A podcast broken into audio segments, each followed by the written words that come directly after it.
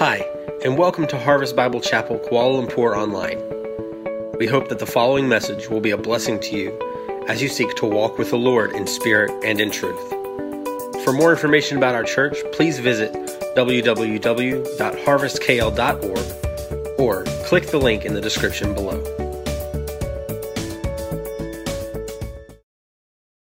I'm Michael. I'm serving as one of the elders here at Harvest.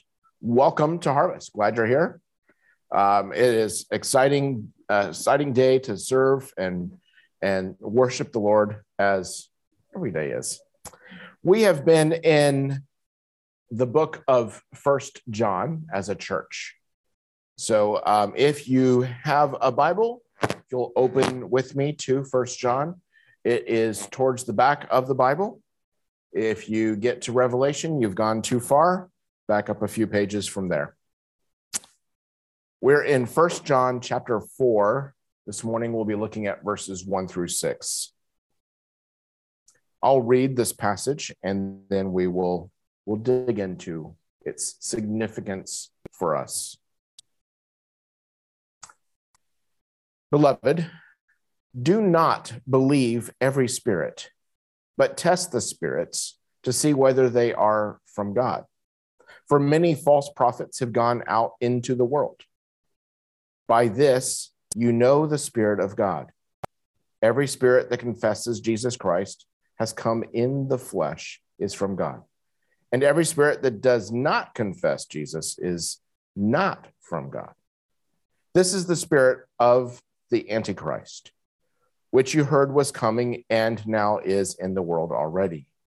Little children, you are from God and have overcome them for he who is in you is greater than he who is in the world. They are from the world, therefore they speak from the world, and the world listens to them. We are from God.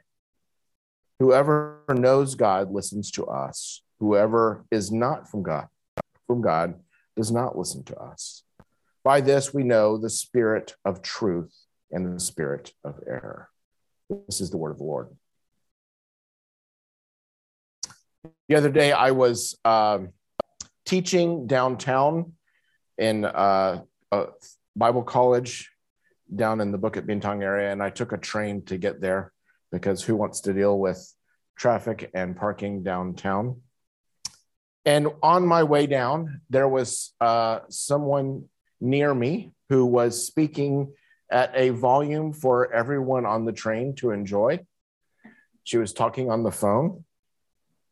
I could even, she didn't have like the speaker mode on on her phone, but I could even hear the guy she was talking to. And it sounded like she was giving advice, kind of counseling some some guy who was in another country. And at first, she was talking about how much she enjoyed reading the Bible. And she said she really loved the book of Ruth in particular and drew a lot of inspiration from it. And then she shifted and went to started talking about her zodiac sign and how she and her daughter share the same zodiac sign. And apparently that was a really big deal for her. Um, what was amazing to me is that she went from talking about the bible to talking about the horoscope in with without any seeming conflict between the two. But they are conflicting sources of information. Uh, zodiac signs, uh, as I understand it, use astrology, which is something that is practiced all over the world. Horoscopes were even printed in the newspaper daily. I don't know if they still are. I just haven't looked at a newspaper in a long time. It holds that there is significance to the alignment of the planets and stars. Uh, and I guess whatever day you're born on depends on where the alignment is, and that somehow affects your personality and moods and all the rest. Even more strangely to me is that you then share sort of the same fate with anyone else who's born the same time you are But people make life choices based off of the horoscope and what astrologers tell them about it. So, so how do we know what we should believe in? Every day we're confronted by just countless ideas.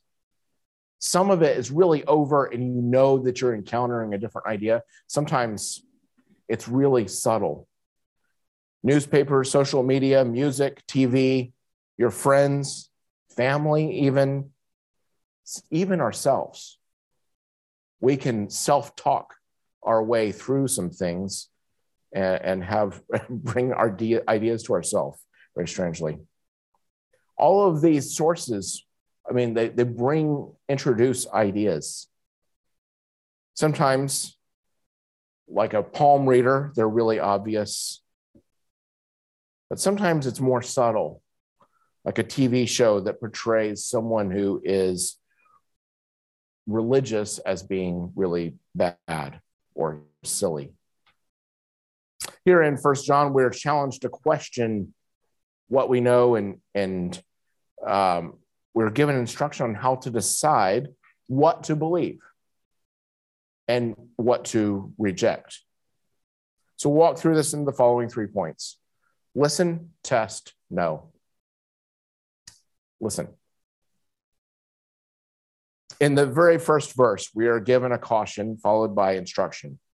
Don't believe every spirit, says. And then it says, test the spirits. So we must first acknowledge that there are different beliefs out there, and they do not agree with each other. In order to live out our faith fully, we must be careful not to believe everything we hear. And this means then that we need to listen well.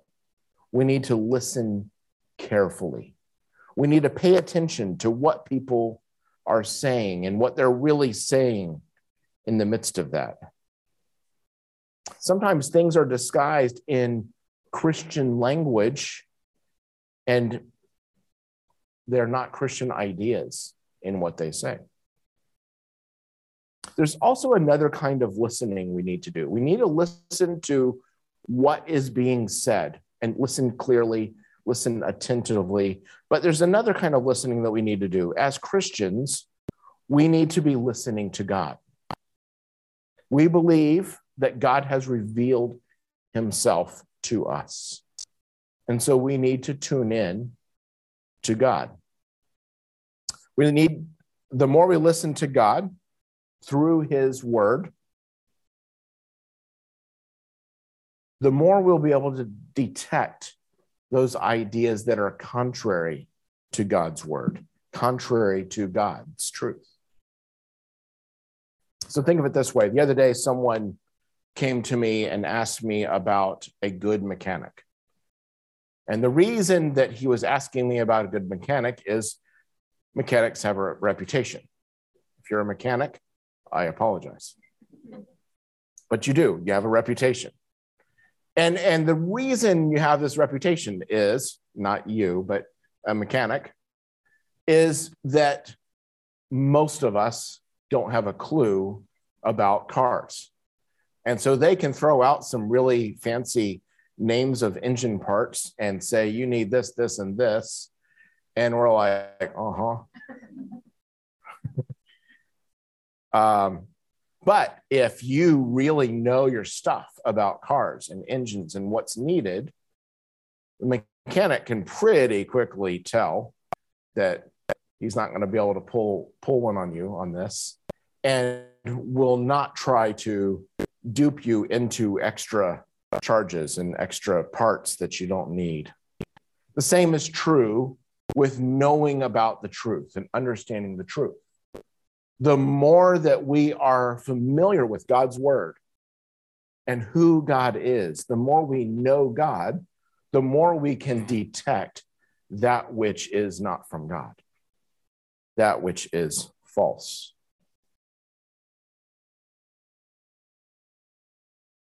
We are best equipped to, to detect false teaching when we become students of God's word and know God more deeply. Secondly, test. One interesting feature of listening of living in Southeast Asia is when you purchase an appliance. So, in, in let me just contrast this for you. So, I'm an American. In America, you go to the store to buy an appliance. They, you take the box, you take it to the cash register, you pay for it, you take the box home. It's still sealed up, and if it doesn't work, you can bring it back.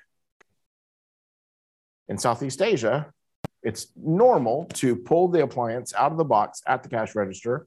They have a convenient set of power strips there, and you can plug it in and try it. Whether you're buying a blender or whatever, you can plug it in, poke the buttons, and see if it works. In other words, what you are doing is you are testing or proving whether it is a truly good product. This is exactly what John is asking of us to test or to prove, to examine what we hear. And so, what are we to test? We are to test the spirits, which implies that there are spirits that are not from God. In other words, there are spiritual sources that are false there are evil spirits who are under the command of the devil, Satan. Jesus tells us about the devil in John 4, uh, John 8, rather, in verse 44. He's, he's talking to people who are, are being very, very critical of him and dismissing who he is. And he says, You are of your father, the devil, and your will is to do your father's desires. He was a murderer from the beginning and does not stand in the truth because there is no truth in him. When he lies, he speaks out of his own character, for he is a liar and the father of lies.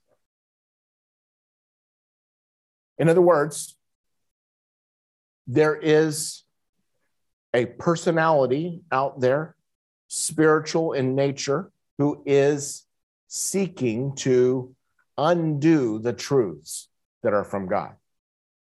We need to be aware of that. As Christians, we need to be aware that not everything coming through what seems like great sources is maybe the truth. And so John here gives us this warning to test what we hear. We hear so much, and even in Christian circles, there claims that are we, we need to be aware of that some are not true if you're in any kind of WhatsApp group, I'm in WhatsApp groups, even with pastors, and sometimes things that get posted there. Ooh. According to Jesus, there is one behind the scenes spinning out lies. We're given false information by the enemy, and it's designed to ruin our faith in God, the God of truth. So our passage here in First John mentions false prophets. Jesus warns of false prophets. He says, Beware of false prophets who come to you in sheep's clothing, but inwardly are ravenous wolves. Matthew 7. There are those who claim to have a word from God. And, and then what do we do with that? Well, Deuteronomy 18 has something to, to tell us on this. It says this this is verses 20 to 22. But the prophet who presumes to speak a word in my name that I have not commanded him to speak, or who speaks in the name of other gods, that same prophet shall die. And if you say in your heart, how may we know what the know the word that the Lord has not spoken?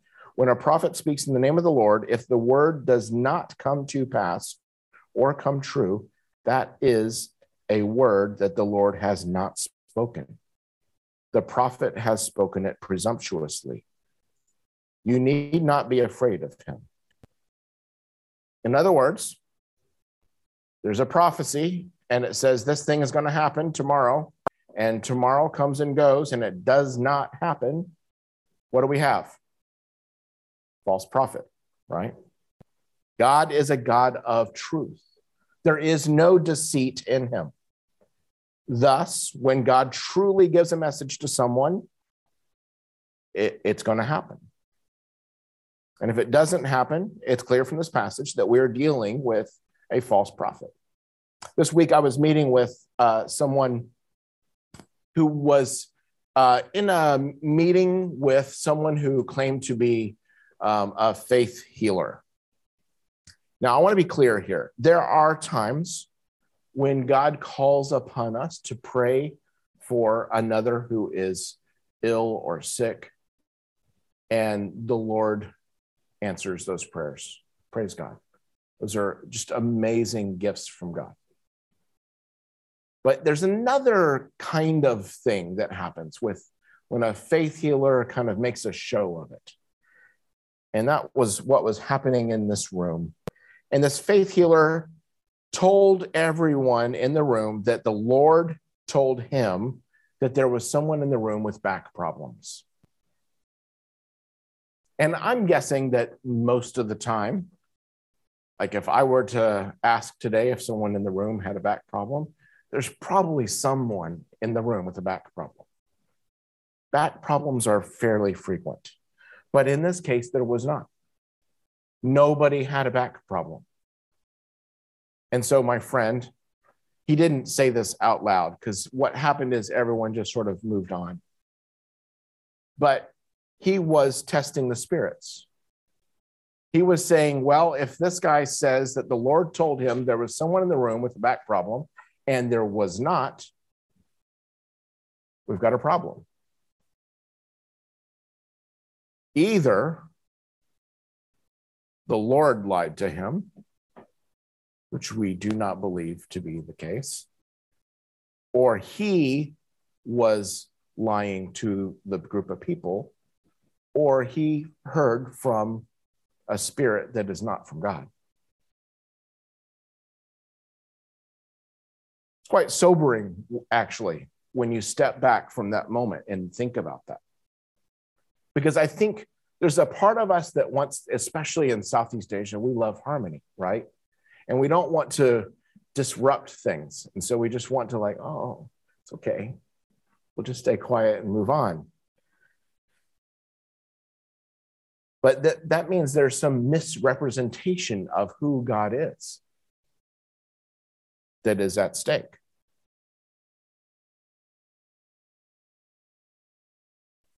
There is no neutral source. This faith healer misrepresented God. And it's important that we recognize when there is false teaching, when there is false prophecy. So don't believe everything you hear, read, or watch. We need to test the spirits here in first john it says that that those things that are true also point to christ those things that are false do not confess jesus christ as god in other words there might be someone who is an amazingly gifted and moving speaker but if he or she does not confess jesus christ as god we are to be suspicious of the claims that they are making.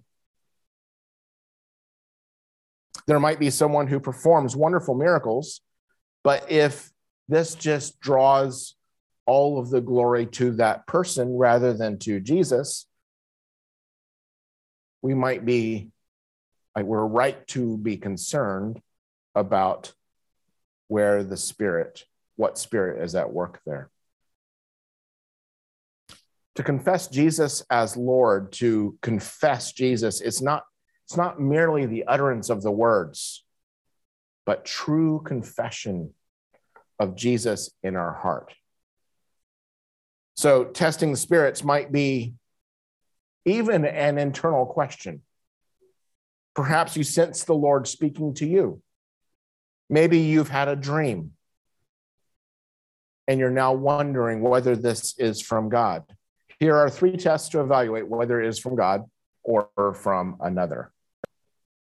And these, these tests apply whether it's you trying to understand what you're hearing or maybe what you're hearing from someone else. So the three tests are these truth test, wisdom test, Jesus test. Truth test God does not deceive and does not contradict himself. If you hear something that contradicts the Bible, it is immediately suspect. Or, like we mentioned from the from the Bible, if it is prophecy and is proven not to have occurred, then it is false. The wisdom test. Sometimes there's something that is not clearly contradicting the Bible, but something is off. We who are believers have God's word, and we also have guidance of the Holy Spirit to help us discern when something is off. Many years ago, there was a church in San Francisco where the pastor used his position to manipulate others and coerce devotion to himself. What he said from the pulpit was not as clearly false, but the ways he acted and the ways he treated people clearly sent signals that something was off. Years later, this church was revealed to be a cult, and many, many died due to this deception. If you're curious to know more of the story, Google Jim Jones. The Jesus test, and this is the one that is stated explicitly in the text that we're looking at this morning. A word from God should lead to confession of Jesus. So let me give another example. A student of mine in um, in a seminary that I teach in here in Malaysia told me that they had a guest speaker in their church. And the guest speaker uh, was preaching about the shofar. You guys know what a shofar is? Shofar is a instrument made from a ram's horn. It's, yeah, it's featured in the Old Testament in particular. The guest preacher basically was saying that the best thing you can do is to play the shofar. Uh, it's, I think, uh, according to this preacher, the only instrument that God Himself plays. And so, therefore, there's some significance to that, I guess. This is where you should be testing the spirits. But basically, this preacher said that th- there's no more worthy a task than to play the blow the shofar. Well, this is where the Jesus test comes in. If that is the case, then really, God did not really need to send Jesus. All he really needed to do was send a big box of shofars, right?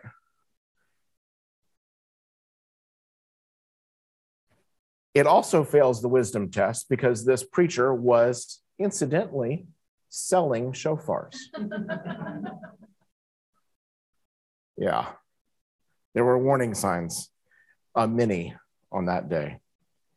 Uh, so my student actually left the church because um, her concern was the leadership of the church was not willing to discern, test the spirits. So now let's put this these tests to test. Let's test the tests. There is a group called the World Mission Society Church of God. Ever heard of them? It sounds good. It's a nice collection of words, but they teach falsely. The reason I mention them is that they are very aggressive right here in Malaysia, especially on university campuses. They believe in God the Father and God the Mother. Uh, they talk about the Bible a lot, which is what can be kind of tricky for those of us who believe in Jesus. But there are a few things that should alert us. So, one, the organization has at multiple times predicted the end of the world. And all of those dates have come and gone. And here we sit. And so, therefore, false prophecy did not happen. And it goes against the fact that Jesus himself said that no one is going to know the day or hour. There are some things, I admit, there are some things in the Bible that are maybe a little bit more difficult to understand. This one is as clear as day. We are not going to know. So anytime you hear someone say this is this is when the end of the world is going to be, you immediately know there's false prophecy going on. Further, the leaders of this group make claims. Uh, one makes claim to be God the Mother, which is, I mean, clearly a, a problem, and the other one, the returned Messiah. So instead of confessing Jesus, one claims to be Jesus, and clearly there's some concerns there. So this group does not pass the tests that we have laid out for us. Thirdly, no. So we've talked about knowing whether uh, whether some teaching or word is from God or not. And we want to be careful about false teaching. Um, but this passage in John, in First John rather, it's not only about calling out false teaching, because we can get kind of consumed by hunting down false teaching, defending against it. But if that's all that, that drives us, we can lose something incredibly precious in the process. So let me reread the uh, verses four through six from our text. Little children, you are from God and you have overcome them and have overcome them. For he who is in you is greater than he who is in the world. They are from the world, therefore they speak from the world, and the world listens to them. We are from God. Whoever knows God listens to us. Whoever is not from God does not listen to us. By this we know the spirit of truth and the spirit of error.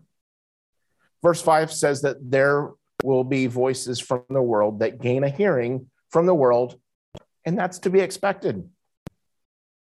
But we have something more amazing happening. For those of you who have placed your trust in Jesus, you are from God. Let that rest with you for a minute. It is stunning to reflect that on the fact that God has placed his name on us. We are weak, we are wavering, we are fragile, but God is steadfast and resilient. When we turned to Christ, we were in the world and under the influence of the world. All of humanity was locked into a world of false belief. It is why God sent Jesus Christ into the world. He exposed the brokenness of the world and he went to death on the cross, taking our rebellion and wrong with him, nailing it to the cross.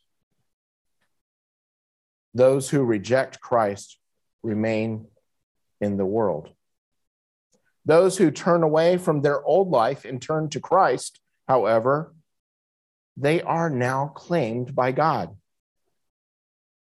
And he who is in you is greater than he who is in the world.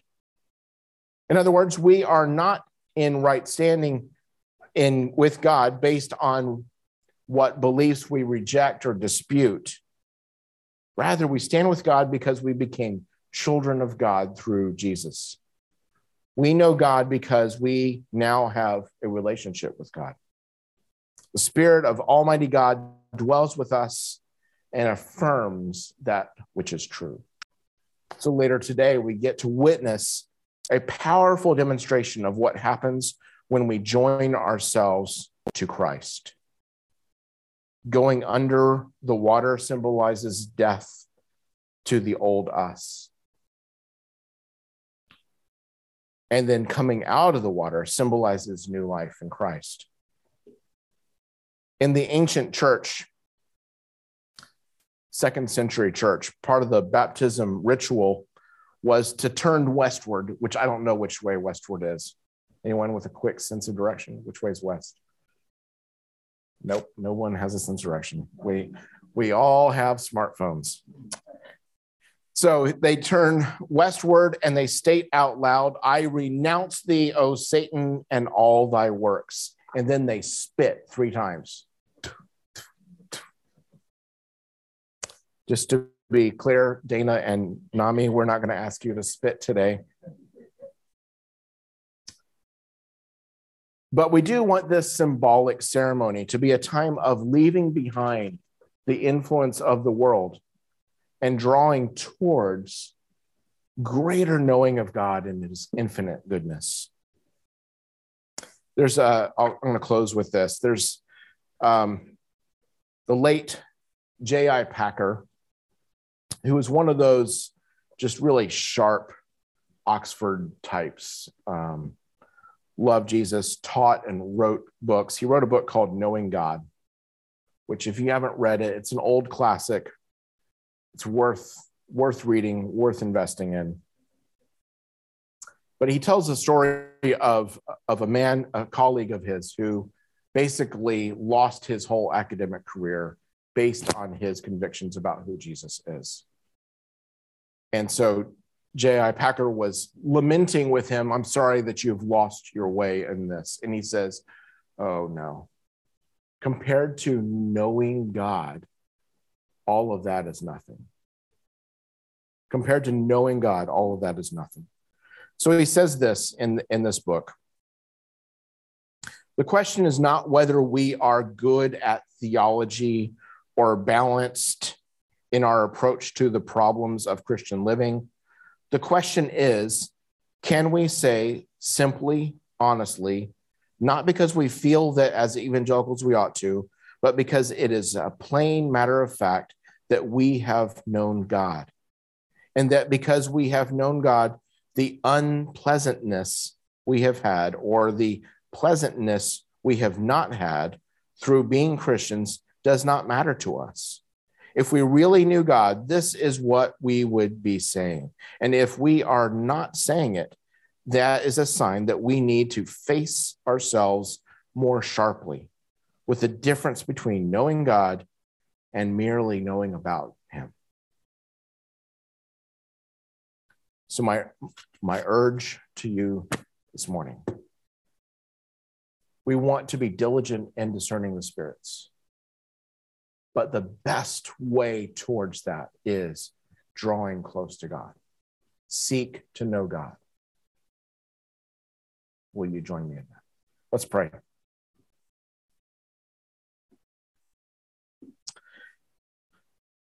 Father, we um, we come before you recognizing that we are in a world where there is just a confusing flurry of messages coming every direction.